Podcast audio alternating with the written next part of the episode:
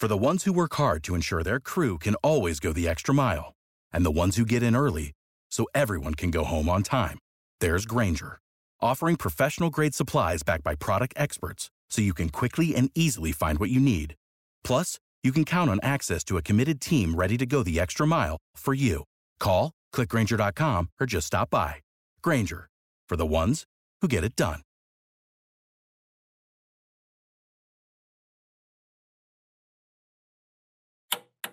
With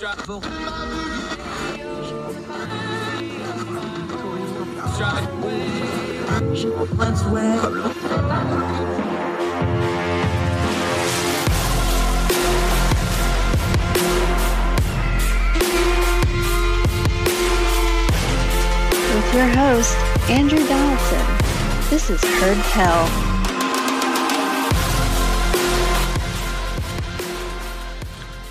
So you might have heard tell that all our knowledge has its origins in our perceptions. Now, you don't have to be Leonardo da Vinci who said that to understand that perception is really, really important to how we understand what's going on around us. This goes double when we start talking about the news cycle. And as we always talk about here on Heard Tell, we want to turn down the news cycle noise and get to the information that we need to understand the times we live in on the issues that really matter. So, from time to time, what we do on Heard Tell is we like to get an outside perspective, especially on what's going on here in America, because we get a little bit America dominant on things. So, we're going to talk to our buddy Connor Duffy. He lives over in Dublin. He's a PhD student in neuroimmunology. So, we can talk to him a little bit about how COVID is covered differently there than it is here. But also, President Biden was just over yonder. He was there for a climate conference in Scotland. And we want to talk to him about some of the coverage of stuff that we've been kind of dominated with over here, some of the legislative priorities, some of the criminal trials, some of the things that dominate our media. It's good to get an outside perspective on how folks over yonder are perceiving it. And interestingly enough, Connor, who's been a Twitter buddy for a long time, had an interesting line in here about why the world pays attention to America. In his terms, he's like, when it comes to media, especially news media, we're the greatest show on earth. And that wasn't really a compliment. It's just a fact of the matter. We're kind of loud, we're kind of important, and we are a show. So let's get an outside perspective on some of these things on this edition of Heard Tell. Our buddy Connor Duffy, right after this.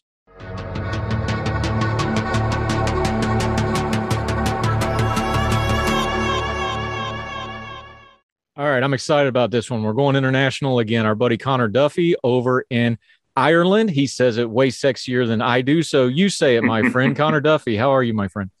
Not too bad. I'm over here in Ireland. There you go. Well, see, I built it up and then you let me down on it. What are you doing? Or uh, the the I the Erie or the Irie or however. What are we what, over the sea? What is? There's about forty ways to say this, isn't there? Oh yeah, absolutely. The land of saints and scholars is one that I like. Um, across the pond. the land of saints and scholars. Uh, we could do a whole podcast just on the history of Ireland, which I would be all for. Um, but uh, one thing we wanted to ask you about. Uh, you, the UK as a whole has hosted our president twice now. He was just there here about 10, 11 days ago. Uh, this visit was very different. The last visit he was there was very triumphant. The G789, whatever mm-hmm. we're up to now, it was America's back baby and a lot of hand slapping and that sort of thing. This one felt way, way different.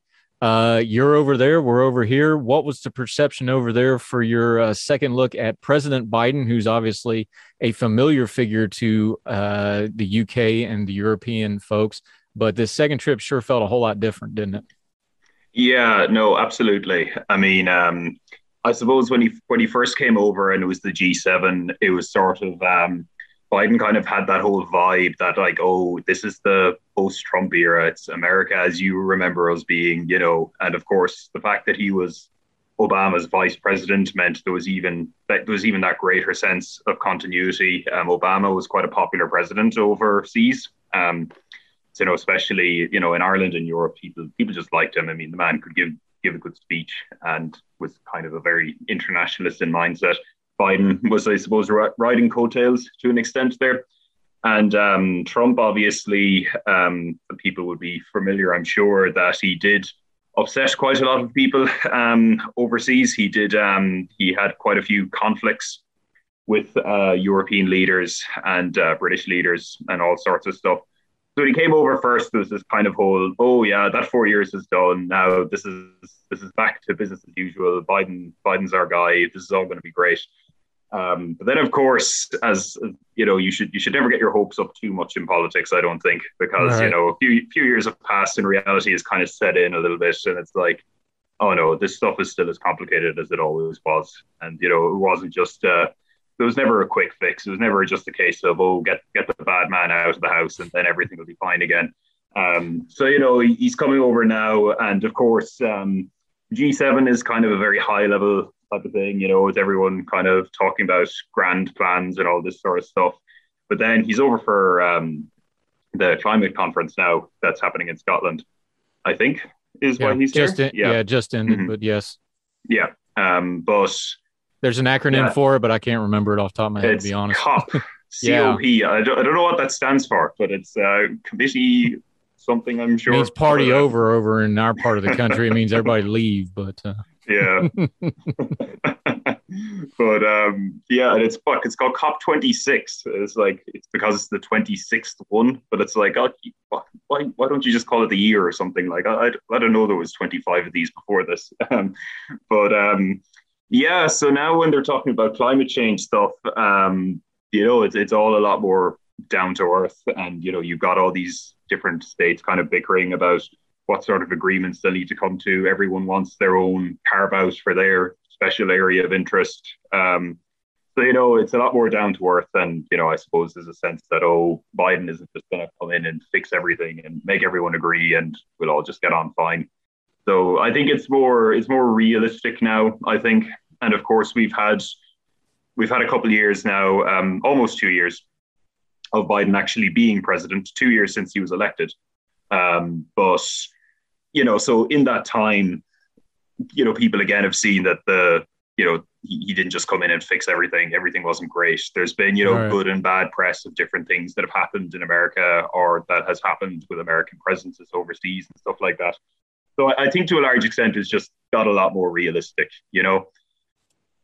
Yeah. I uh I wonder too, again, you know, Biden was vice president for eight years, he was a senator forever. Uh, mm-hmm. So he's very familiar to the worldwide audience, especially the UK. Mm-hmm. Of course, Biden he has that Irish lineage that he plays up himself. Um, mm-hmm. So I I wonder. I think you got the nail on the head with you know it. A return to normalcy was going to have a short shelf life on it anyway because you still have to do the job, even though he was a familiar face. Mm-hmm. And the other half of that is something that you can maybe give us more perspective on. The world does not turn just on America, and things kept happening, even though uh, we changed presidents, but you still had these other world leaders. You had, you know, Boris Johnson in the UK. You have uh, Angela Merkel getting ready to pass off the scene. That's a major uh, mm. sea change because she's been there for 16 years. We've had her in power longer than we've had iPhones, which is mm-hmm. kind of shocking. Uh, there's yeah. a lot of moving parts to the UK and the Europe side of the world order right now. And just even though Biden's a known piece, those other pieces are moving and in a whole lot of flux right now, aren't they? Yeah, no, absolutely. Um, yeah, it was it was just never. I mean, anyone who thought that, I mean, you could just kind of ignore them for a little while until they sure. um, kind of came to their senses a little bit. You know, it was never going to be that um, that a new American president come in and everyone would just sort of agree and we'd all just get along and that there wouldn't be all of these conflicting interests. That like all the problems that existed during the Trump presidency um, still existed. Trump did not cause all of them. Um, sure. Some people would like to, you know, some people acted almost as if they did, but no, a lot of that stuff was regional stuff, things that would have come up anyway. Um, obviously, the big one is Brexit and ongoing disagreements. Uh, it seems like the thing is just never going to get. The thing is just never going to stop. People are still. Um, there's still arguments about it. There's still disagreements. Um, the Northern Ireland issue just keeps coming up again and again. Um, so you know that that didn't go away. Actually, that was one thing that Biden mentioned that you know he would he would back you know peace in Northern Ireland, and I suppose maybe some people thought that oh you know he'll come in and the Americans will throw a bit of weight around, and you know we'll all sort of agree on what to do in Northern Ireland, but no, it just turned out to be a really really tricky issue. Uh, yeah. That you know that when the UK was leaving the European Union, there was always going to be this problem that, well, now we've got Ireland, which is part of the EU, and Northern Ireland, which is not part of the EU. And right. we've got to figure out some way to, um, make that happen because, like, obviously the UK voted to leave, so they had to leave. But we had to figure out some way to make that happen. But you know, we didn't want to have a, a hard border like we had in the old days. Um, sure. But you know, this was now a border between the EU and the not the EU. So, you know, something had to happen. And that was just always this really thorny issue. And it was always going to continue. Yeah. Um, but then, like with regards to the rest of Europe, like you mentioned that um, Angela Merkel is leaving. Um, yeah, just been a titan of politics here for about 16 years, and um, just what you know what what's going to happen there is going to be a huge like that's going to be a, a, huge thing for Europe going forward, is what the next German chancellor wants to do. But um, there was always disagreements between, say, even the French and the Germans, or between um, different states within the EU. Like, uh, for example, you've got some Eastern European countries, Hungary and Poland in particular, who disagree sure. with most of the EU, or at least the big powers in the EU, on a lot of stuff. Um, you know, relations between the EU and Russia are a very complicated issue uh, between the EU and China. Like all of this stuff was happening, and all of this stuff was moving. You know, whether the American president or the the American president's administration was taking an active interest or not. Yeah. So you know, it was never it was never an easy way out, and that stuff was always going to keep on rolling, and it would cause problems, and it would always be hard to fix those problems. Sure. I I'm, I'm one of those glutton for punishments where I do watch, you know, BBC, I do watch Sky News. I I do PMQs on Wednesday morning because I'm just a glutton for punishment. I, I, actually it's because of the time difference, it's usually when I'm dropping my kid off at school and they get a kick out of listening to it and uh, especially during the the Brexit debates um those were those were spirited, so they were getting a big kick out of that. The Boris Johnson ones have gotten a little bit more boring, unfortunately. But anyway, uh, yeah. I I try to keep up. I'm always fascinated with what news stories from America break through European media. And of course, I lived in Germany two times too. So I also check, you know, mm. like Der Spiegel and things like that. I'm always fascinated with which stories over here break through there what is breaking through if anything from over here right now? Because we're we're wrapped up in a couple of different political news cycles right now. We're mm. in an off year election. The big midterms are next year. What news mm. from america is breaking through to the european and uk audience right now? Is it because i i'm pretty sure it's not the stuff that we're kind of obsessing over in america day to day right now mm. Yeah, because um, well, like as you know, I I, I also I, I suppose I'm a fellow glutton for punishment. I follow yeah. um I follow U.S. politics um quite closely. I follow a lot of you guys, um, and kind of just want to know what's going on. Um, but it, it very often happens that people in Ireland will ask, like me or someone like me that they know follows American politics, if something yeah. is going on. Because loads of stuff does not come through at all.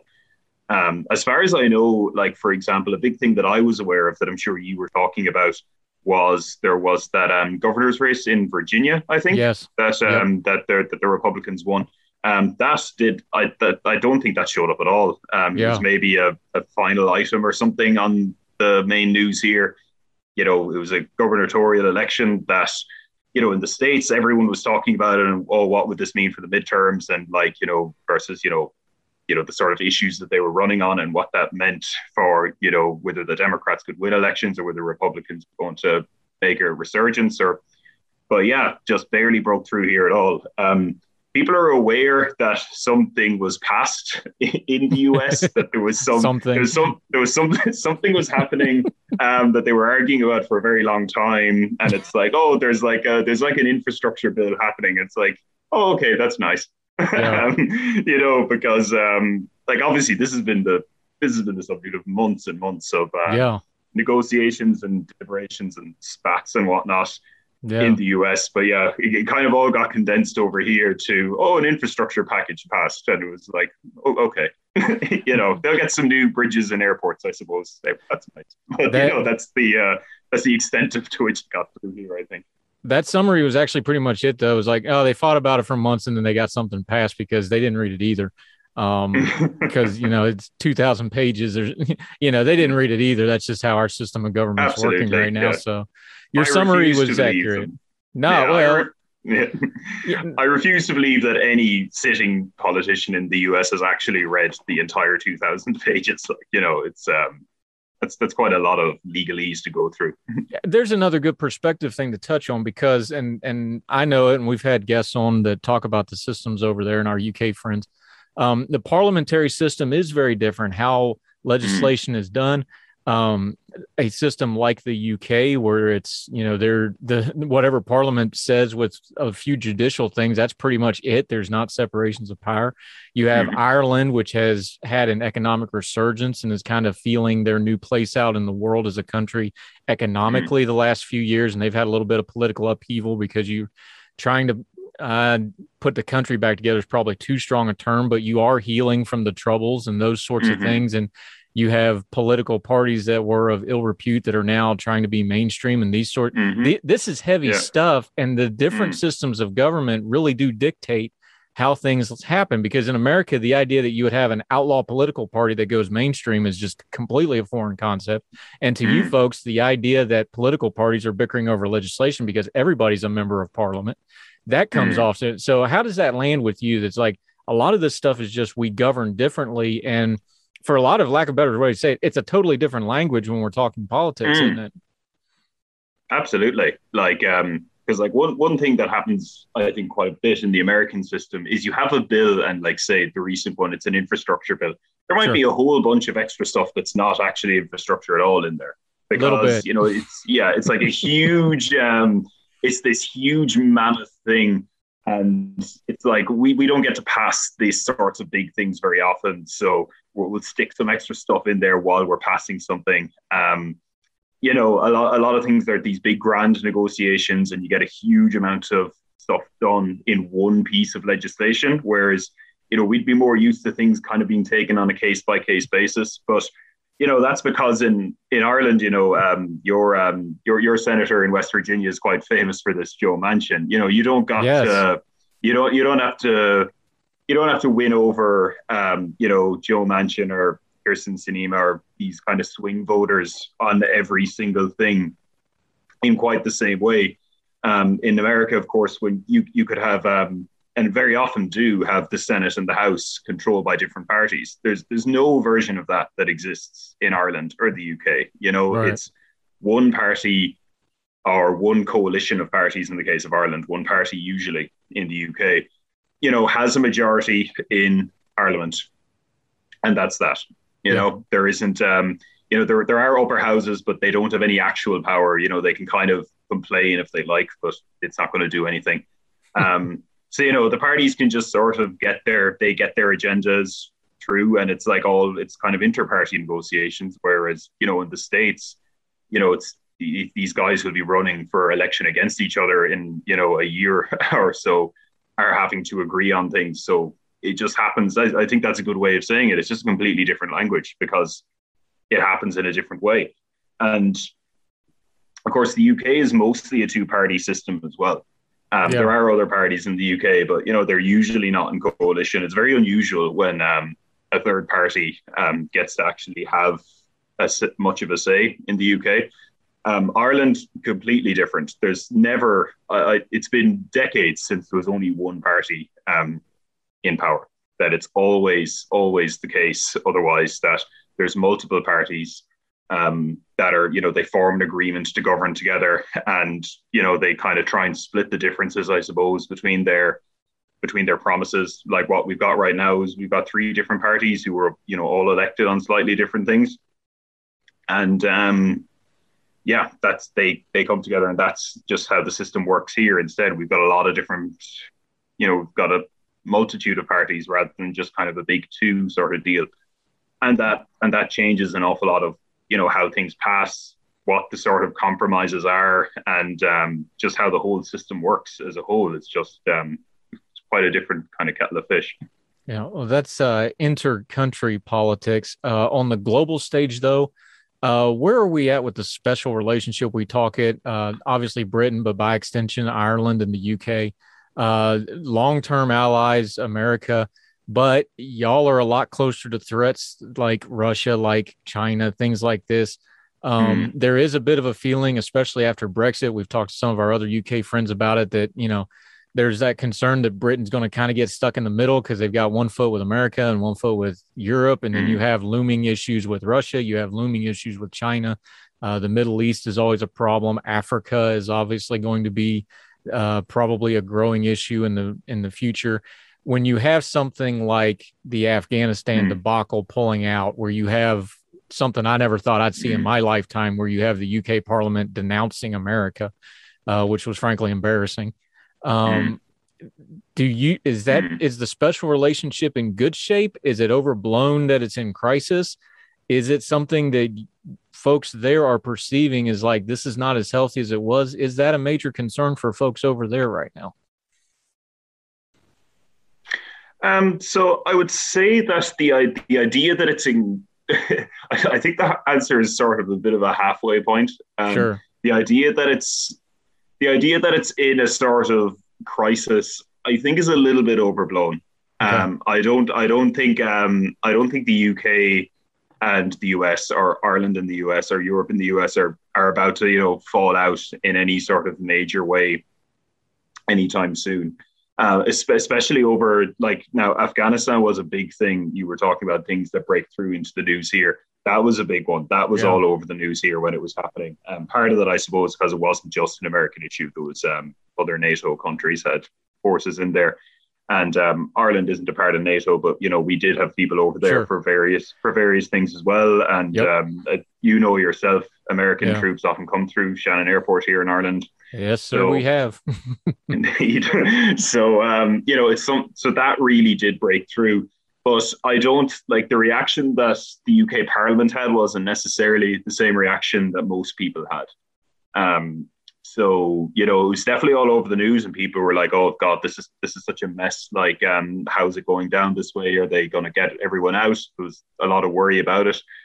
But um, I, I don't think there was the same reaction where people were feeling that the U.S. president would should be denounced by Parliament. I don't think that was that that kind of strength of the reaction, say, was not something that I think the average person had compared to the sort hmm. of um, the higher level politicians. But um, yeah, it's there is there is potentially going to be a big source of conflict, though.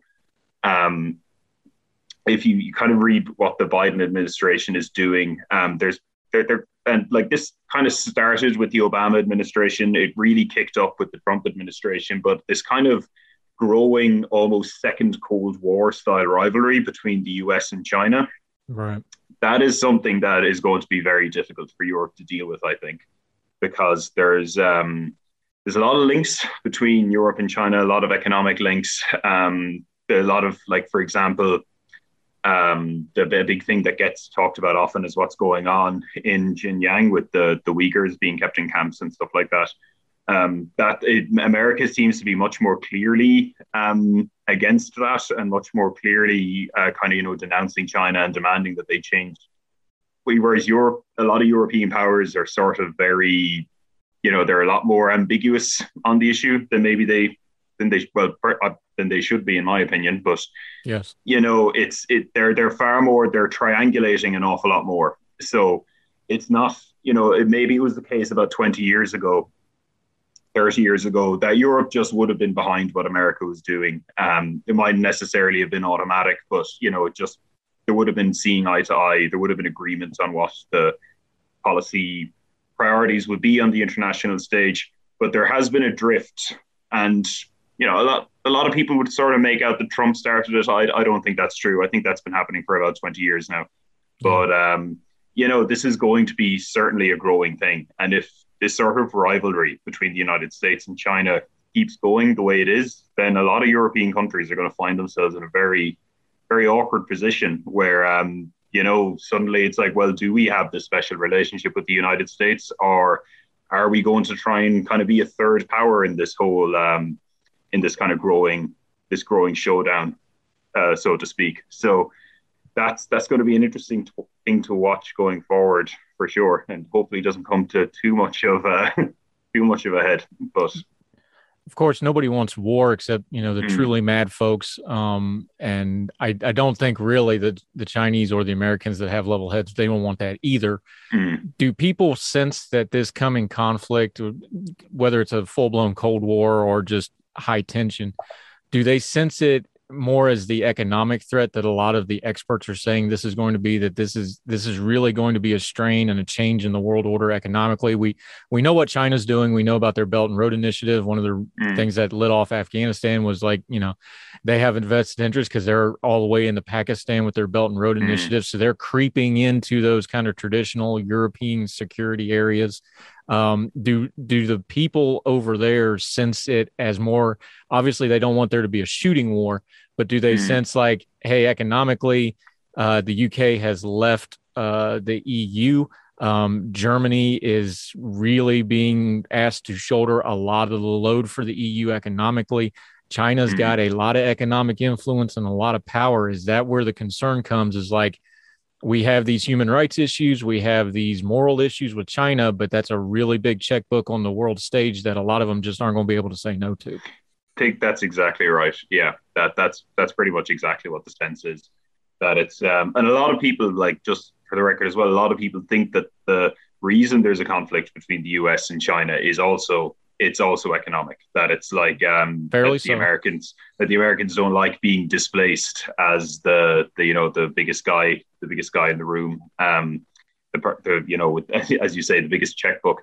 Um, that is certainly that's certainly a sense that a lot of people have. Um, as for what sort of position we should take on it, uh, or like both Ireland and say the EU as a whole, and then what the UK will do um, on their terms a lot of the concerns people have is like, yeah, well, we've got all these, um, we've got all these economic connections with China, and people will be worried about, well, you know, if we take one side in this conflict, what does that mean for us? Like, you know, does that mean us becoming poor? Does that mean us like having to take this big hit? Um, that is definitely that is definitely part of the concern, and it's it's funny, yeah, how you know you can have all of these. Um, very well founded, of course, human rights concerns, but a lot of our leaders are looking at, well, you know, I don't want to be responsible for, you know, a decrease in growth or a recession or anything like that. So, you know, money talks in a lot of ways as well. And that's yeah. certainly a very big part of the calculations being made in the offices of power, for yeah. sure. One thing we do have in common, and one thing that has wrecked everybody's economy, is the COVID nineteen crisis. Mm. Um, you you folks seem to be on a little bit different wave than us. You seem to be a couple mm. months off on peaks from us. Uh, mm. You do study in this a related field with the neuroimmunology that you're working on your mm-hmm. terminal degree in uh, this is something we share. Do you see that it's being covered different and perceived differently in the public there than because you know obviously we became friends over social media, so I know you mm-hmm. interact mm-hmm. with American media because that's how we got to be buddies. But mm-hmm. do you perceive that it's being different there coverage wise and the way people perceive it compared to how America is perceiving it and perhaps arguing and fighting about it amongst ourselves? Mm, yeah, I mean, there was certainly a lot more consensus in the early days in Ireland than I saw um, than I saw in the states. There was a lot of protests in the states that just did not happen at all in Ireland for quite a while. Um, there was pretty much there was a, a rare thing. There was pretty much cross party agreement on what to do at the start of COVID nineteen here in Ireland. It took um, it took about a year for any really serious fractures to appear and for there to be really serious disagreements on what the state should do. Um, Ireland, we, we had a lot of quite quite severe lockdowns, quite strict lockdowns, um, more than I think. I, I, imagine more. I, I don't know all of the details of what happened in the states, like, but um, in like obviously in t- different different states in the United States handle things differently, of course, um, sure. because there wasn't like just a big federal declaration of uh, know, you can't go more than two kilometers away from your house. That's what happened in Ireland. Um, the first lockdown was quite, quite strict. Um, we had a series of lockdowns. Um, at one point, just after Christmas in 2020, um, Ireland at one point had the highest um, incidence of cases of COVID 19 cases in the world, actually, for a little while. Um, but there was a lot of agreement. It was when the vaccine started becoming available, kind of ironically enough, it was once there was a solution available, is when a lot of was when a lot of arguments started happening.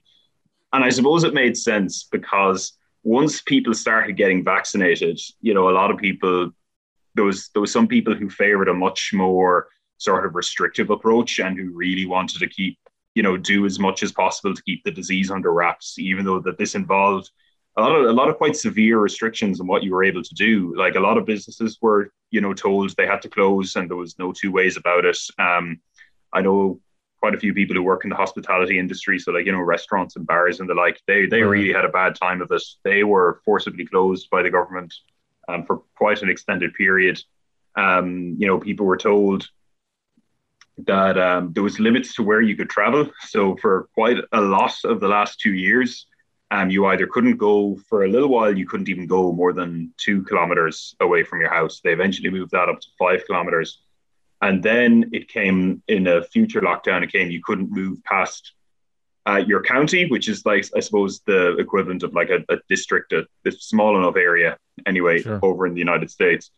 Um, so, yeah, we there was people who wanted to kind of keep that going. Um, but then, you know, those people who felt, well, we're getting people vaccinated, people are getting protected, so we need to kind of start opening up at the same time. So it was kind of a year in before any serious sort of disagreements on policy kind of came up. But Ireland generally kind of stayed pretty restrictive, even compared to most of Europe. Ireland stayed pretty restrictive. Yeah. Um, another thing that happened in Ireland was almost everyone who was offered a vaccine got vaccinated. So Ireland has, I think, one of the highest adult vaccination rates in the world. It was the highest in Europe at some point, anyway.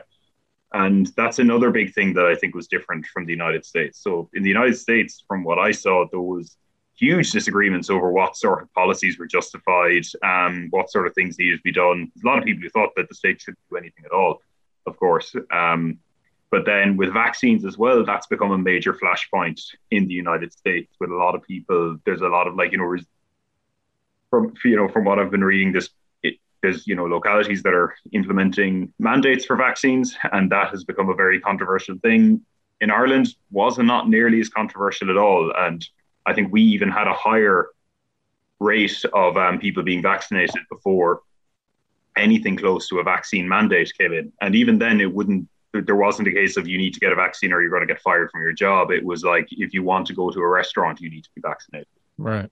So you know there was just sort of a lot more. Um, there's a lot more consensus in general, I think, in Ireland, and we were generally a bit more restrictive as well. I would say definitely more restrictive than the United States.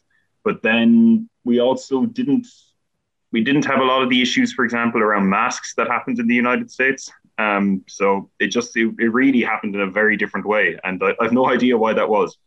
Um, your guess is as good as mine. well, I think some of it's cultural, and then some of it is that system of government because you know, like we said, uh, over there it's a parliamentary system. Parliament says it, that's it, and with some very limited scope judicial review, usually whatever Parliament says goes, and that's the law. Uh, we have mm-hmm. separations of powers, so what is happening with, uh, for example, the mandate stuff you have a dual track problem where you have the legal side of it, which is in court right now. Like the Biden mm-hmm. administration mm-hmm. put it out, it's in court, it got states. Now we're waiting on the judicial review for the stay to see if it's going to get implemented or not.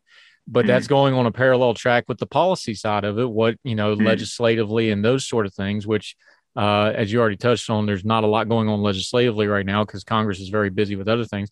But we mm-hmm. have very strong state and local governments too, where they can do certain things in and amongst themselves. The school systems are mostly controlled at the local and state level. Um, mm. That goes to a lot of the different government. It's just kind of ingrained into our system of there's these layers of review and these layers of I don't want conflict ain't too is probably too strong, but it's just it's set up to be an advisor an adversarial system almost where mm. you have the checks and balances.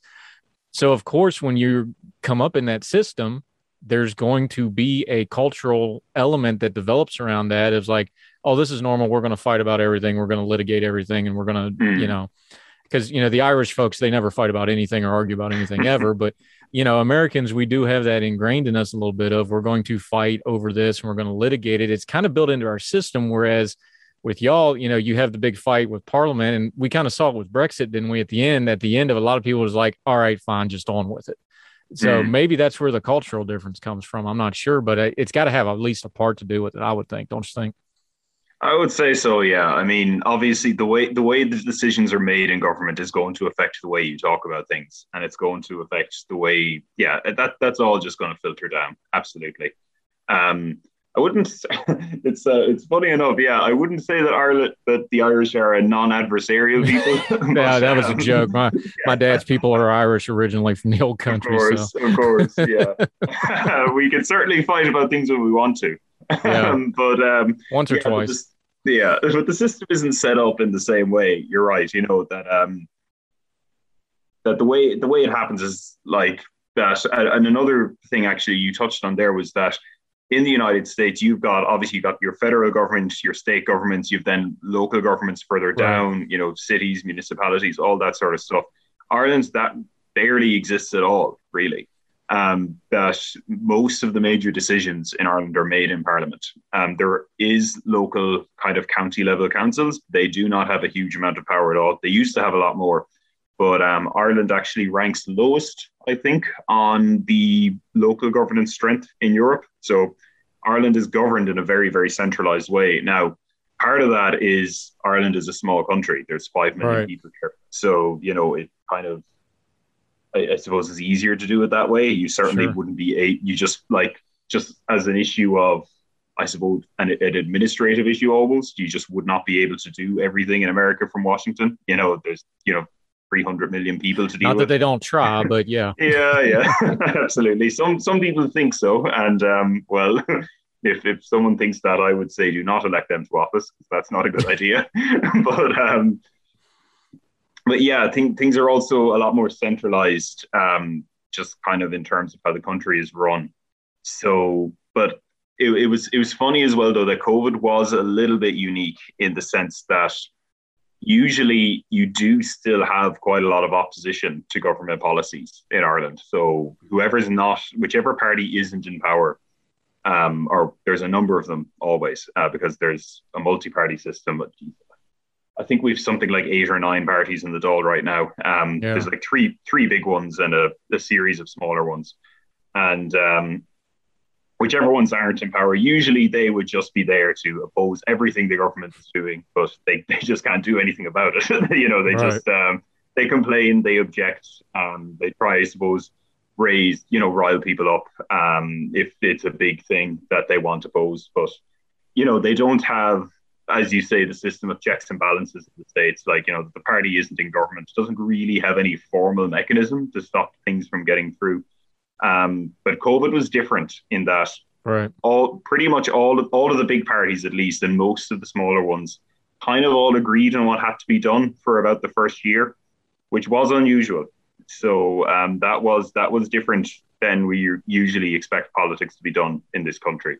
Um, and I suppose it was a little bit refreshing when things started getting back to normal, and it was like, oh, okay, it's not the, the huge crisis part is done now, I suppose, if they're you know they're willing to fight about it again. so yeah. in a way, it was a welcome uh, return.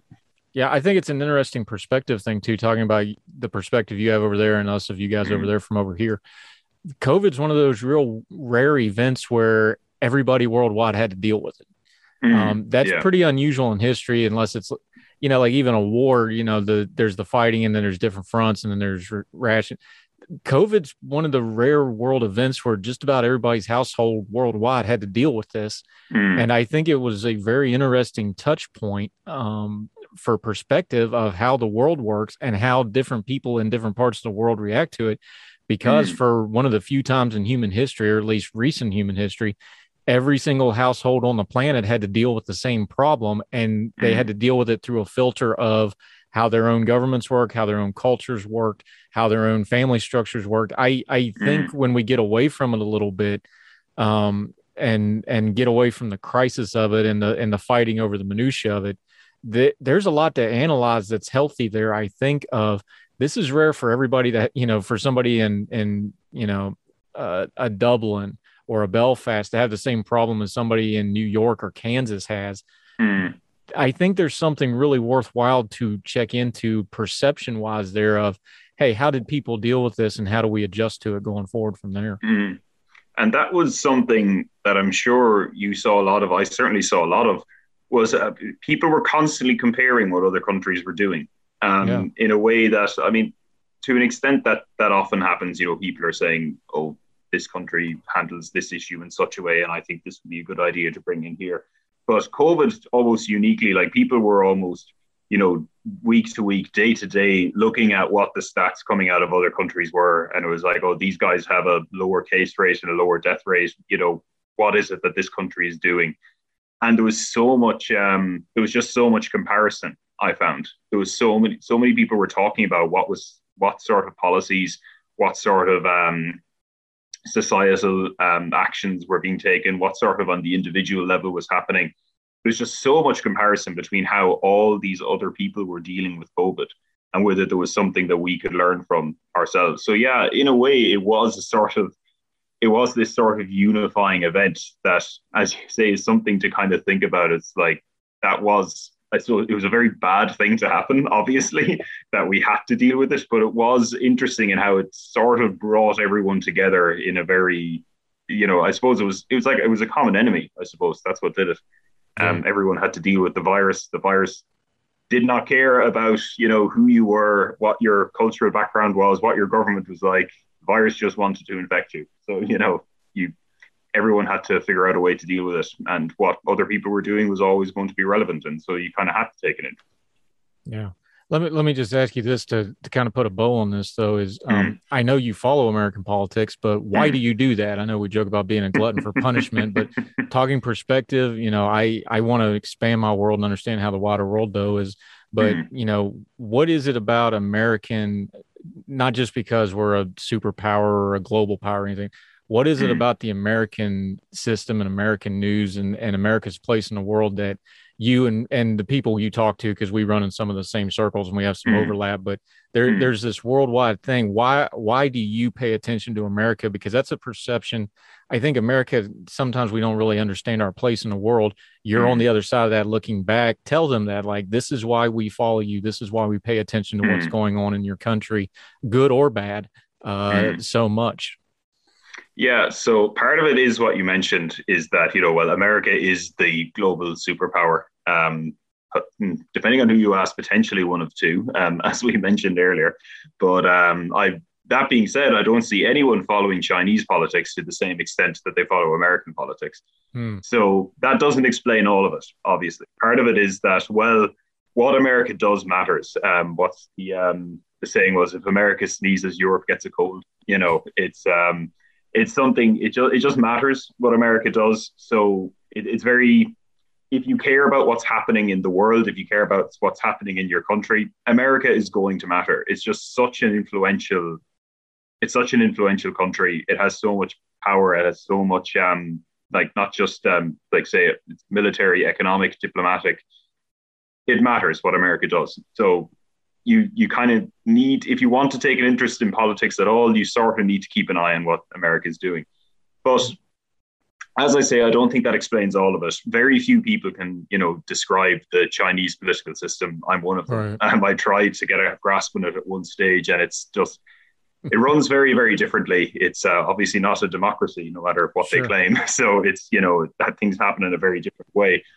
But um, I think it was I think this was uh, Christopher Hitchens was asked this before, and he just said it's because America is the greatest show on earth. It's just it's where the uh, it's just it's just it's so much more entertaining. You know, it's yeah. um there's big fights. I think it's like what you mentioned. It's so adversarial. You know, there's always something to there's always something going on. They're always fighting about something. You know, there's no issue that is uh, causing a big controversy, and um, I suppose it's very you know, it's it's always I suppose it's easy to follow because there's two sides, you know. Yeah. So you're like, oh, team A and team B. Uh, now, obviously, that doesn't get that doesn't get to the depths of disagreements. Obviously, there's so many people in the states who don't um, who don't find themselves on either team and who you know kind of have you know nuances of opinions. But when there's a big kind of on the political level, on the level of you know politicians in Washington, you know it's it's kind of a showdown. There's the you know blue versus red. So I suppose it is sort of um, it can it can be a very compelling thing to follow um, in that sense too. So there is a certain as I a certain uh, glutton for punishment enjoyment out of watching it as well. Um, but for me, me personally too, I do try to keep up with um, what's happening in other countries. I do like to know what's going on in the rest of the world, um, not just kind of care about what's happening in my own um, kind of backyard. I think it's I think it's good to try and take a global perspective. Um, and so that's that would also definitely feed into why I feed follow American politics. But of course, that's a reason to follow German politics and British politics and right. to try to understand the incomprehensibility that is uh, Chinese politics. um, but um, yeah, yeah, I, uh, I'm, I'm thinking when the Irish folks are telling us that uh, we're the world circus and throws the Barnum and Bailey quote at us, we might want to settle down a little bit and do some self reflection, but we'll leave that for another day. Um, we will uh, definitely do this again and talk some China and some other stuff and the COVID stuff because that's your, mm. that's kind of your, uh, how do you say it, bailiwick? Dare I say something like that? Mm. Um, Wheelhouse. I, we, uh, you know, we need to just do a show on. We we need to compare uh, my Appalachian phrases and some of the Irish phrases because a lot of them are just bastardized. You know, all the Scott Irish that came over to Appalachia, it's all just bastardized stuff. I wonder if we could ever sew it all back together so it makes sense. Of course, that yeah. Be, that would be Trace, fun to do sometime. Trace um, where things started from and what's in common. Yeah, uh, I mean, we got we both do fiddles, so we could just kind of start there and work our way backwards and and uh, I don't I don't know if Guinness and moonshine go together, but there's been worse things in the world. We'll take a shot at it. Um, uh, we we have our version of moonshine. It's called poitín. It's called what? Poitín. So it's uh, P O with an accent I T I N, and that's um, that's called uh, what, what they used to call it back in the day was the mountain tea or the mountain tea, and um, ah. that that is your that is what eventually I well, I suppose I mean, it was invented in many different places. I suppose sure. it's not a hard thing to think of, but that's what's referred to as moonshine. Um, poitín is what we call it over here. Yeah, Mountain Tea, and then of course we call it a Mountain Dew, not meaning the PepsiCo product, the soda. Uh, meaning actually yeah, they call yeah. it a Mountain Dew of uh, uh, yeah, homebrew, and uh, yeah, I'm I'm old enough to remember you go into uh you go into certain cellars and certain houses that that ain't water in the mason jars. You leave that alone. Um, there's some heavy stuff in there, uh, even yeah. for an Irishman. Uh, mm. Connor Duffy, this has been great, my friend. Let folks know where they can find you on social media because that's where I met you and follow you and some of the other stuff you have going on. And uh, do I have to call you Doctor Duffy next year, or can I just still call you? So, so uh, hopefully, um, so I'm in the I'm in the process of finishing my PhD. I've um, I'm writing it now, the actual thesis. But um, I'm going to be one of those people who will not be who will not insist on being called doctor. I'm I'm okay, happy good. to be called Connor. Yeah, no, I'm not. I'm not big on titles and formalities. You know, so um, I'll never correct someone and say that's Doctor Duffy to you.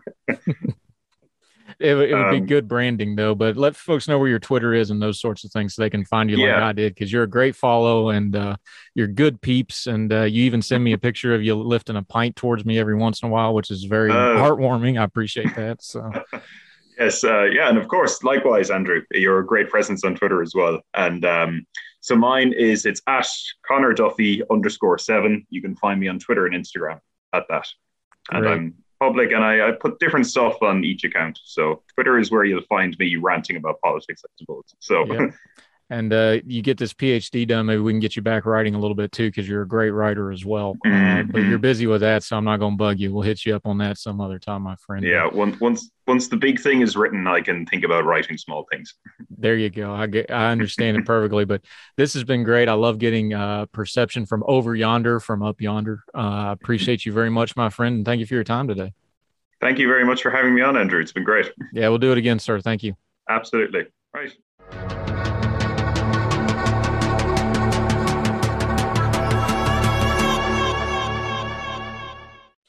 Henry David Thoreau said, It's not what you look at that matters, it's what you see.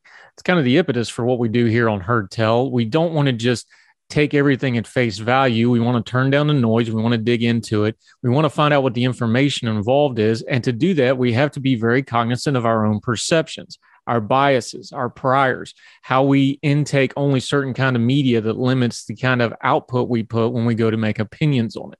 It's something we try really hard to do here. So it's good for us to try to keep a global perspective, talk to our friends that aren't Americans or our friends that aren't necessarily part of our ideological mindset, people that think differently, experience things differently. This is all part of basic human adulting if you want to be part of the wider discourse. The wider we get our perceptions, it doesn't change our principles or who we are, but it'll help refine them. And it helps us make sure we understand our place in the world and our place with each other. That'll do it for this edition of Heard Tell. A little bit lighter topic. We've been doing a lot of heavy stuff. We hope you enjoy your Thanksgiving holiday, which is getting ready to go down in a couple days when we record this. Christmas is coming up. Make sure you're spending time with your family while you're spending time with your family, you want to do us a solid, let them know about Heard Tell. Tell them that we do good work here. And if they're interested in turning down the news cycle noise on culture and politics and current events, we'd love to have them as a part of what we do. You can find us on all the major platforms, however, you're streaming this. We're also on the YouTube channel now. We have everything that we are doing, all the new episodes, they're all on video. And we also have some other video projects in the works. Our partnership with folks like Young Voices, our partnership with folks like at Ordinary Times that I get to write with. Lots of good stuff coming. So if you could pe- let people know, let them know that they can do a comment or a rating on whatever platform they're watching this on. That would be a great help to us. Lets people know that we're worth their time. And we want to always be worth your time. We don't want ever want to waste it. We put a lot of time into these to make sure we're giving you good information and content. So, wherever you are across the street around the world, we hope you and yours are well. We hope you're well fed. Hope you're going to enjoy your holiday season. Till we talk to you next time, y'all take care. All the music on Heard Tell is provided under a creative content license from monstercat.com. What if I told you that you can support your blood pressure and healthy CoQ10 levels with two chews a day? The new SuperBeets Heart Chews Advanced is now supercharged with CoQ10 that's like getting CoQ10 for free. Our powerful blend of beetroot, grapeseed extract, and CoQ10 supports your cardiovascular health. Visit radiobeets.com and find out how you can get a free 30-day supply on bundles and save 15% with the promo code DEAL. Without the ones like you who work tirelessly to keep things running, everything would suddenly stop. Hospitals, factories, schools, and power plants, they all depend on you. No matter the weather, emergency, or time of day, you're the ones who get it done. At Grainger, we're here for you with professional grade industrial supplies. Count on real time product availability and fast delivery. Call clickgrainger.com or just stop by. Grainger for the ones who get it done.